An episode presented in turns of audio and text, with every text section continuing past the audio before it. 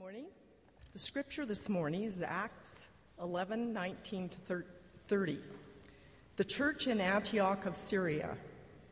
Meanwhile, the believers who had been scattered during the persecution of, after Stephen's death traveled as far as Phoenicia, Cyprus, and Antioch of Syria.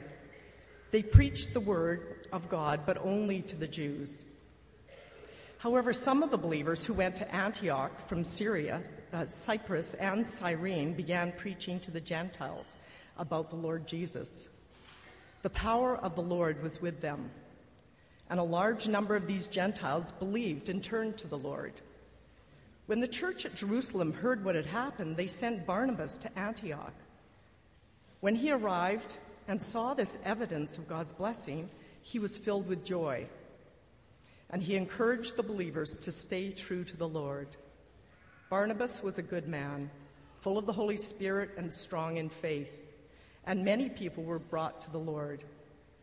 Then Barnabas, Barnabas went on to Tarsus to look for Saul.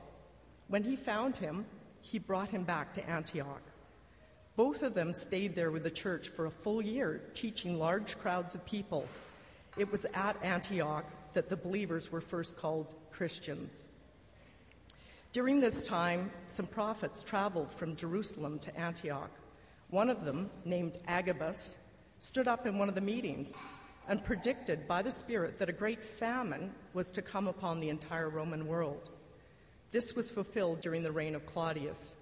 So the believers in Antioch decided to send relief to the brothers and sisters in Judea, everyone giving as much as they could.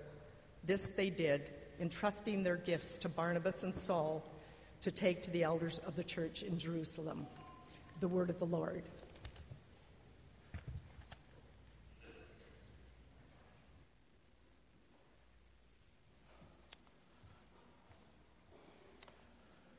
Good morning. Welcome this morning to TCC again on a beautiful, beautiful Sunday morning. Thank you, Michelle. And uh, thank you, Cheryl, for raising the awareness of uh, autism in our congregation today and just uh, the joy that we have to be part of encouraging one another. The best fresh air anywhere. And uh, Cheryl has indicated in the mountains, of course, in the mountains. Uh, some of you have been camping in the mountains in recent days, I know, and that air is fresh. Do you ever sleep well at night when you've been out exercising in the mountains? We had a few days as a family in Fairmont uh, about a week ago, and the grandkids loved it. Uh, they played so hard. They got up on the diving board and they jumped again and again and again. And by the end of the day, they were ready for bed. We hiked among the hoodoos. All that activity and all that fresh air so refreshing. We all need fresh air in our lives. Fresh air makes us breathe deeply. It allows us to sleep well at night. Life is difficult, and most of us know this only too well. There are few who skate by with only good looks and a large trust fund. Um, it's not quite that way in life. It is given that broken people, uh, which we are, uh, are living in an imperfect world, which we live in. Uh, we face headaches, and we face heartaches, and we face hassles all through the course of this life. And often we just kind of feel like, give me some fresh air. Let me breathe deeply again. Let me experience life and freedom and joy. This morning we come to a word that is probably more critical than we can possibly imagine for the life and health of our families, for our teams, uh, for our church, for the people around us. And it's that fresh mountain air word called encouragement.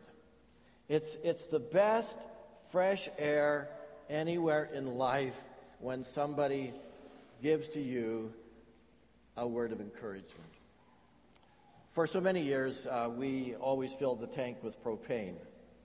And, uh, you know, uh, we've uh, had this happen before, and now we've got really sophisticated because we can hook up directly to the gas line. We don't need that anymore. But uh, how many years did we have that propane tank? And when we just needed another five minutes to finish the burgers, the crazy thing went out. And we'd have to stop everything, run out, get another bottle of propane, and, and, and finish the barbecuing. We've all discovered, though, in life that it's not just the propane tanks that run out of fuel. We've come to understand that we've all got fuel tanks. And it's here inside somewhere. It's in our hearts, it's in our spirits. And actually, before long, you begin to be able to read the gauge on other people's tanks. And you can tell they're pretty low. And you can read the gauge on your own tank and you can say, ah, nearly out of fuel. I'm nearly out of fuel. So you have a fuel tank, and there are some people who fill your tank, and there are some people who breathe life into you, and they are the best fresh air in your life. They remind you of how good God is, because sometimes you lose that perspective. And when you're around them, you just feel like lifted again and like, I can do this, and you feel encouraged. And then you have other people in life who, when you're not looking, stick a hose in your tank and they take a deep breath, but they're just sucking it in, and they're just sucking the fuel out of you. And they drain you of life. And these are the people who take your joy and they take their, your dreams and they find fault and they, they poke holes in your balloon. And, and before long, your tank is empty and you're registering empty. So we all deeply appreciate encouragement in our lives. Every one of us, we soak it up like a sponge. Ever been overwhelmed by a situation and somebody came along and just prayed with you? It was just such a beautiful, right time for somebody to come and be with you. Ever be just uh, been a little discouraged and you got a, an email, you got a note in the mail, got a text, and it just revived you. It just, it just took that to revive you. It refreshed you, gave you new hope. You got a God perspective on it suddenly. If I were to ask you to, to name the most prominent individual in the New Testament who epitomizes the word encouragement, you would probably say Barnabas. And you'd be right, Barnabas. And I want you to see this morning why Barnabas is such a model of encouragement. Check him out and learn from him. His name was actually Joe or Joseph. He was a Levite from Cyprus, whom the apostles called Barnabas. The word Barnabas means son of encouragement. Listen to these words from Acts 4:36. For instance, there was Joseph, the one the apostles nicknamed Barnabas, which means son of encouragement. He was from the tribe of Levi and came from the island of Cyprus. So his real name is Joseph. His nickname is Barnabas, son of encouragement. Did you know that was his nickname? I, whenever they saw Joe coming, the apostles would say, Here comes Barney. Here comes Barnabas. Here comes that son of encouragement. And that's a huge compliment. I, I think it's cool as well to know that the apostles were so down to earth that they would give somebody a nickname. So they just nicknamed him Barnabas. Now, you're, you're going to meet Barnabas on various pages of the book of Acts. And whenever you rub shoulders with Barnabas, uh, you see a guy who's hitting the, the ball out of the park all the time by the way he affirms, by the way he encourages, by the way he claims the best for people, by the way he lifts, by the way he has an ability to, to inspire and to bless. And it's just a joy to read about. He's one of the guys in the, the New Testament that it's just a joy to read about who he is and how, how God used him.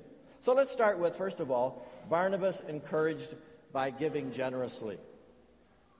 Have you ever been the recipient of a gift of some type that just overwhelmed you. just kind of like, oh, really?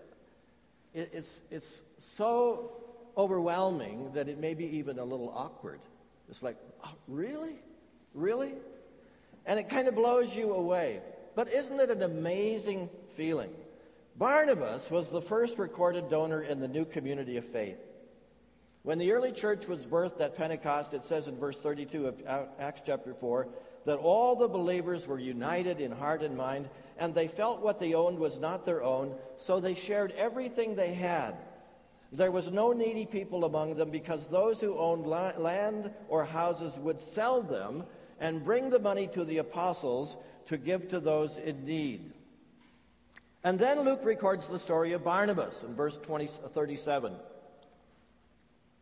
that he sold a field that he owned and he brought the money to the apostles. So when the text says he brought the money to the apostles, he was in fact saying, Hey guys, I sold some property. Here are the proceeds. I want to give this to you. I want this to be used to resource people who need some help. There are no strings attached to the gift. Don't need a plaque for doing this. Just, just use it to bless people. Now, if you want to encourage people, sometimes just do something very tangible for them. I mean, it can be words, but sometimes just do something very tangible for them. You've heard the saying, people really don't care how much you know until they know how much you care. This church building that, that we're seated in today wouldn't exist today, honestly, without the generosity of the people of TCC. It's a fact.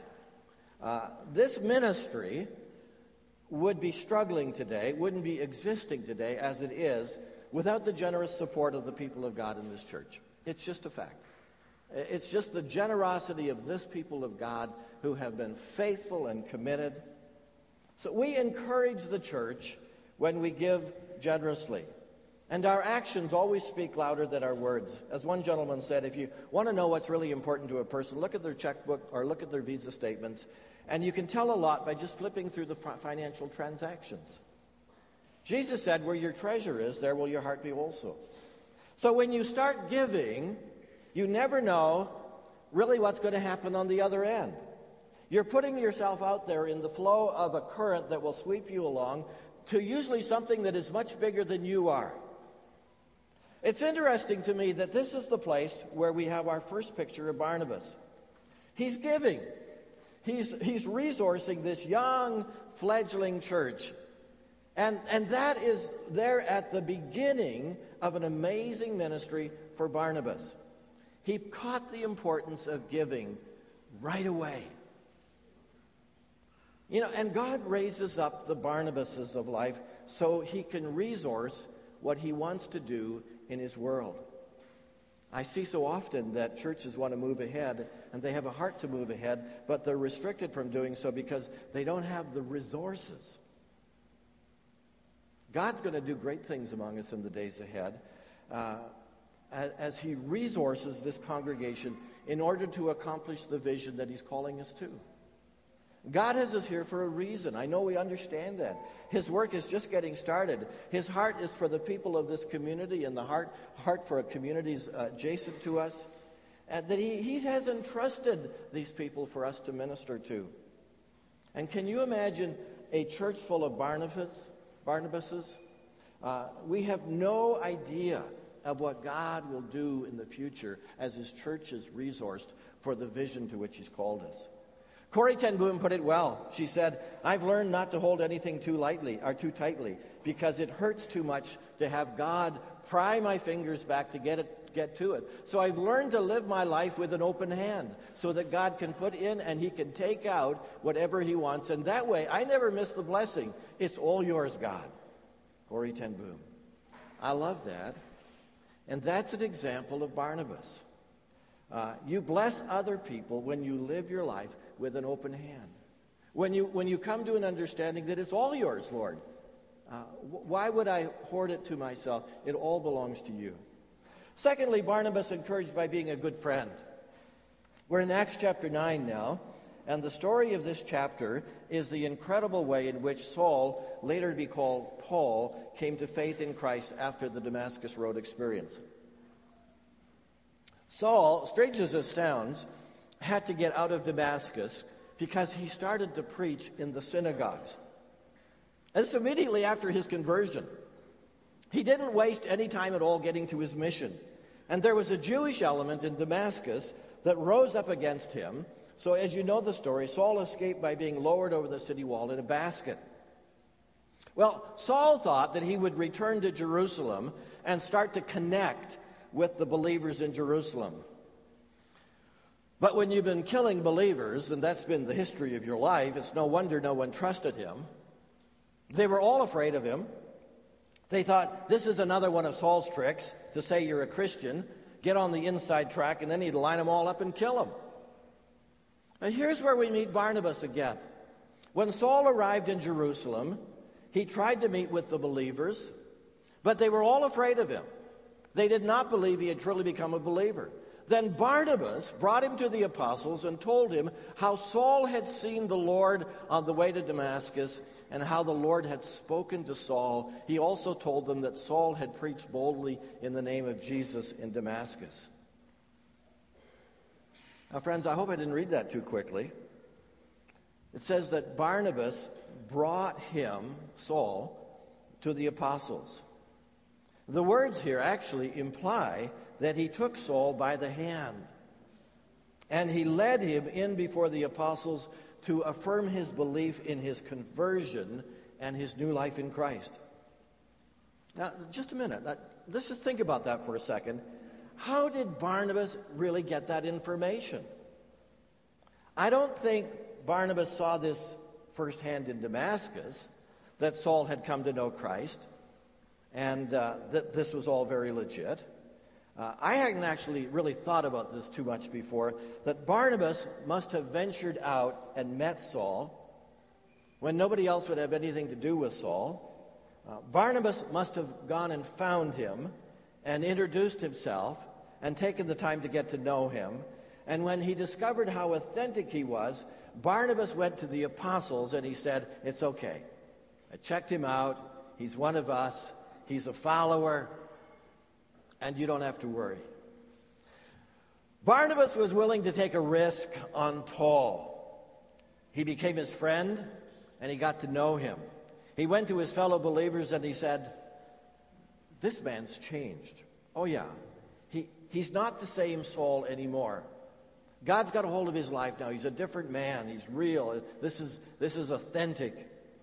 And upon the recommendation of Barnabas, the apostles jumped on board and said, Okay, let's bring him in. Verse 28 Saul loses no time. He's moving through the city of Jerusalem, preaching boldly in the name of the Lord. And now it's Saul that's fearing for his life because he's leaving it all out there on the streets of Jerusalem. And very soon the opposition mounts, and they have to get Saul out of town, and they get him to, back to his hometown, which is Tarsus. But yay for Barnabas. He played a critical role in introducing Saul and vouching for him. He established a relationship. He established a friendship with Saul, and that encouraged the whole church. In fact, verse 31 says, The church now had peace through the region, and with the encouragement of the Holy Spirit, it also grew in numbers. Listen to that. With the encouragement of the Holy Spirit. And the Holy Spirit used Barnabas to encourage the young church. Perfect place for me to say to you this morning. Perhaps you will see how God can use you to vouch for someone else in your life. Perhaps someone needs your name. Perhaps someone needs your credibility. Someone needs your signature in order to move ahead. They don't have anybody to stand up for them. They may need your phone call. They may be hesitant to ask you because they don't want to be awkward about this thing. But if you can read it, they need your encouragement to bring them into the flow of real community. There are people sitting on the sidelines of life, perhaps literally sitting on the couch, waiting hour after hour and watching TV and doing little else because they're beat up and they can't take any real steps forward. They really do not believe that they have anything to offer anymore. They have no encouragement that God has given them unique gifts and that they have opportunity to use those gifts to serve Him and to serve others. They need someone who's going to just come alongside of them and offer them lots of affirmation and patience and love and encouragement. And it may be delivered in a number of simple ways, sometimes perhaps with no words at all. For the person who has just suffered a great setback or loss, it probably is best not to say, I know how you feel, but to say, I can't imagine how you feel. I'm so sorry. Or, and just sit with them, or take a walk with them. You know, God has given us uh, this amazing thing to us called the brunch. It's highly unusual in most churches. It's highly unusual for it to happen most Sundays of the year. The food is great. We're grateful for, for all of it. But I, I hope you see this as an opportunity to care for people around you. Saw a couple of men praying last Sunday. Well, that, that just blessed my heart. That, that's awesome. That's what it's about. Perhaps as we talk and mingle and have brunch together, you'll see that somebody's been marginalized by the pain of life, and they just need somebody to stand with them. Somebody needs you to say, Here, I'm, I'm with you. I get it. I get it. You don't have to do that alone. I'm going to lend my support. I, I'm going to lend my name to you. I'm going to lend my credibility to you. I'm going to, what an encouragement that is. And friends, may the Lord help you see how you can be Barnabas where God has placed you. What a huge blessing when you come to the rescue of someone who's feeling overwhelmed, discouraged, and you're suddenly in their world. And may I add to that, there are people around us who need a Barnabas to encourage the work that God is doing in their lives. God is calling them. God is calling people in this congregation, even now. God is calling people to a mission, and God is laying his hand upon them, and it becomes even more real to them when you can lay your hand on their shoulder and encourage them to move in the direction that God is leading them. And if you can affirm them in their journey, if you can, if you can do that, please do it. I remember that blessing in my life as a young man. I was feeling the call of God in my life for pastoral ministry and, and, and, and asking, was this God? Is this really God? Is this you, God? Saying, and am I going in the right direction? And then to have somebody come along and lay a hand upon you and affirm you and not encouraging you. It means the world. I think about David Livingstone when he climbed into the pulpit of a little church in Scotland. Uh, he'd, uh, he'd honed his sermon. He had prepared it so very well. He wanted to be a great preacher. He wanted to go and give his life on the mission field. And when he got up to preach that night, he flapped his wings, but he didn't get off the runway. He tried, but finally he just kind of like, ah. He forgot his sermon altogether. He went and sat down. He apologized to the people, and he left in shame for himself that he felt. But Robert Moffat, the famous missionary, was there. And Moffat came up to him after the service and said, You can be a great and wonderful servant of God. Why don't you go to medical school? Well, today, you can't think of Africa without thinking about David Livingstone. And what would have happened to David Livingstone without Robert Moffat? And what would have happened to Paul without Barnabas? Thirdly, Barnabas encouraged others by becoming a cheerleader for those who were new in their faith journey. We're in Acts chapter 11 now, where it's the passage that Michelle read, which says that some of the believers who went to Antioch from Cyprus and Cyrene began preaching to the Gentiles about the Lord Jesus. And the power of the Lord was with them, and a large number of these Gentiles believed and turned to the Lord. And when the church at Jerusalem heard what had happened in Antioch, they sent Barnabas. And when he arrived, Barnabas, and he saw the evidence of God's blessing, he was filled with joy, and he encouraged the believers to stay true to the Lord. Barnabas was a good man. He was full of the Holy Spirit. He was strong in faith. And through his ministry and his encouragement, Many were brought to the Lord. Friends, who do you send to help people follow up on, a new, on new children in Christ? People new in their faith, just getting started. The nursery is full of new believers. What do you do with a thousand new believers? They're just all starting off on the journey of life. What do you do?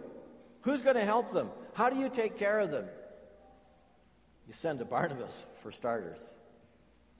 What does a new believer need more eh, than anything else in their, their new start with the Lord than, than some encouragement? And Barnabas got so excited about these new believers, I mean, his heart just went out to them all. And he challenged them to stay true to Christ. He cheered them on, he encouraged them, and he delighted in their progress. Friends, perfect place for me to say this morning every believer, younger or older, that you encourage brings joy to their hearts and to their own, your own heart and to God's heart. Could we get that right into the DNA of TCC? That wherever we're at, that we'll be an encouraging church. Could we become very intentional about this? Forget about the fact that you came to church to get something. Just try not to get on that train. But always get on the train of going down the tracks of what, what could I give? How could the Lord use me? How could I bless somebody else? Could we come with the idea of what we can bring? Here's another neat thing that happened Barnabas needed help. He didn't pretend that he could do it alone, and he sees the perfect opportunity to draw in Saul. So he goes to Tarsus, verses 25 and 26, to look for Saul. And when he found him, he brought him back to Antioch. And both of them stayed there with the church for a full year. He got a partner in ministry. He got a partner in ministry. And Saul did his internship in Antioch because Barnabas invited him to partner with him. I think that's awesome. Encouragers survey their surroundings and say, What do I need and what could be a blessing to the ministry? Let's just pull them in. Let's just pull them in. Finally, fourthly, Barnabas uh, was willing to give a second chance. And now we're in Acts chapter 15, verse 36 and following. It's a great section of verses that launches the second missionary journey of Paul. And Paul says to Barnabas, Let's do the circuit again. Let's visit all those churches and see how everybody's doing. And Barnabas says, Great, let's do it. And let's take John Mark with us. Remember, John Mark was on the first missionary journey, but he went AWOL before the end of the mission trip. And Paul was not happy with that. So Paul didn't want to take John Mark along. He was kind of done with him. And Barnabas continues to be a guy that offers a second chance. He said, Yeah, we need to take John Mark. Paul says, No. Barnabas went to the mat on this one, and they had a very sharp disagreement. It's interesting uh, that you see this in the scriptures. They had a very, the, the, there, was, there was conflict. Now, it's interesting that the Bible doesn't say that one was right and one was wrong. Sometimes it's up, for us to up to us to decide. Well, Paul chose Silas, and they went on the, on the journey, and Barnabas chose John Mark, and they left on a separate journey. It's one of those interesting glimpses into how conflict arose and how it got dealt with. But it's fascinating to look back after many years and hear the Apostle Paul say, as he writes to Timothy, Only Luke is with me. Get Mark and bring him with you, for he is helpful in my ministry. Hey, Paul. Hey, Paul. Nice to hear you say that. Maybe Barnabas was right after all. He certainly gave a second chance to John Mark. Anyone in your life need a second chance? Have you given up on that person? Do they know that you're really with them and cheering for them, just like Paul needed a second chance, so do all of us. If Paul could have spoken at Barnabas' funeral, he might have said this I persecuted the church. Nobody trusted me. No one would touch me. But then Barnabas came along, put his arm around me, and he said, I'll vouch for him.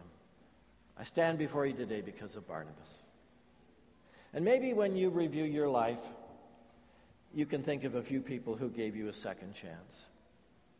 Why don't you bring that name or those names to the Lord? Just say, Lord, thank you for that awesome guy in my life. Thank you for that awesome gal in my life. Thank you for that wonderful student, that young person in my life, that child in my life. Oh, how they've blessed me. Maybe even bless them with a word of encouragement, a little thank you. Maybe reflect. Maybe it's been years ago, but you, you just look back and you say, you know, I've never really said it. They've been a blessing. Barnabas helps us to build a DNA of encouragement in our body of believers in our family. He, he offers us help in generously giving to, uh, to others. He is outstanding in coming alongside of those who need someone to vouch for them. He's, he is excellent in encouraging something new and helping it get launched. He's awesome in giving people a second chance. How do we encourage people? There's no formula. There's no formula. One thing that's obvious is this don't discourage people, don't tear them down, lift them up. It always takes se- about seven affirmations to make up for one word of discouragement. Don't you find that? It just takes one little word of discouragement, and like uh, that, that's what goes to the heart. And it just takes a lot of affirmation just to kind of get rid of that one and to begin to build again. We will gravitate to the criticism and take that into our hearts. So just be an encourager. Gordon MacDonald tells a story about a husband and wife team who are uh, three day a week volunteers at Massachusetts General Hospital in Boston. And the wife works at the information desk at the main entrance, and her mission is to welcome and provide information for people entering the hospital for the first time. And that's always scary when you're entering the hospital for the first time and to know the ins and outs and where should I be and where do I go.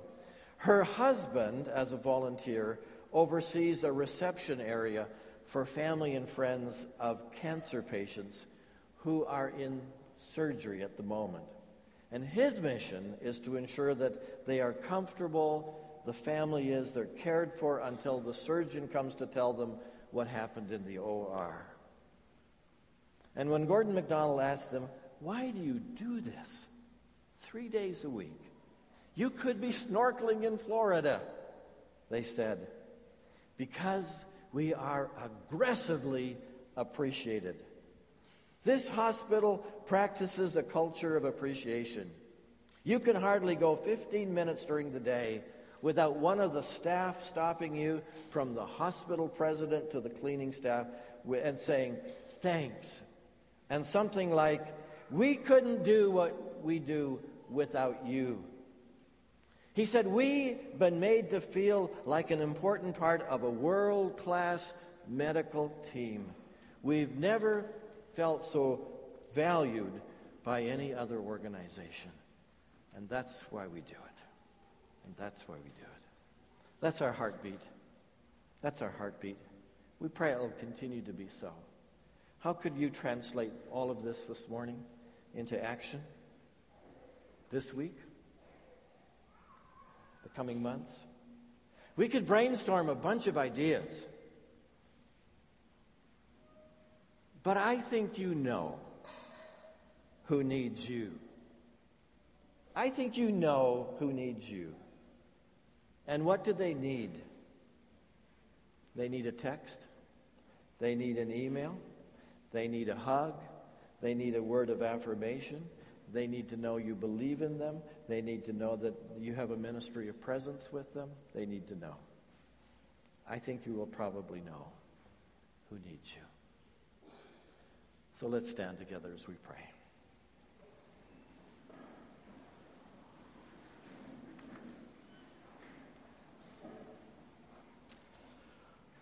Lord Jesus, thank you that you encourage us every day. Every day, we only just need to stop and listen, and we hear your continued words to us. We hear them as we write, we hear them as we listen, we hear them as we read your word that I am with you. Do not be anxious. I will help you. I love you. I am right there with you. Uh, and so we thank you, Lord. for the ministry of presence that you have in our lives. And Lord, thank you for the model of Barnabas. And as we grow and mature in, in, uh, in our walk with you, you give us all the same ministry. You give us a ministry of encouragement. May this, uh, may this church be your refreshing air to the community. Lord, may all of us uh, here, as we're on our journey, may we walk through the hills and valleys of life, but see you with us on this journey. And uh, Lord, uh, just knowing that every day some need some the fresh air of your presence, of your love, and your of your care, and and some are hurting so deeply. Some are mourning today. Some are experiencing loss today. Some are wondering, where do I fit? Lord, I pray your healing, your encouragement, your perspective, and the people around that you want to send to be the blessing. In Jesus' name, amen.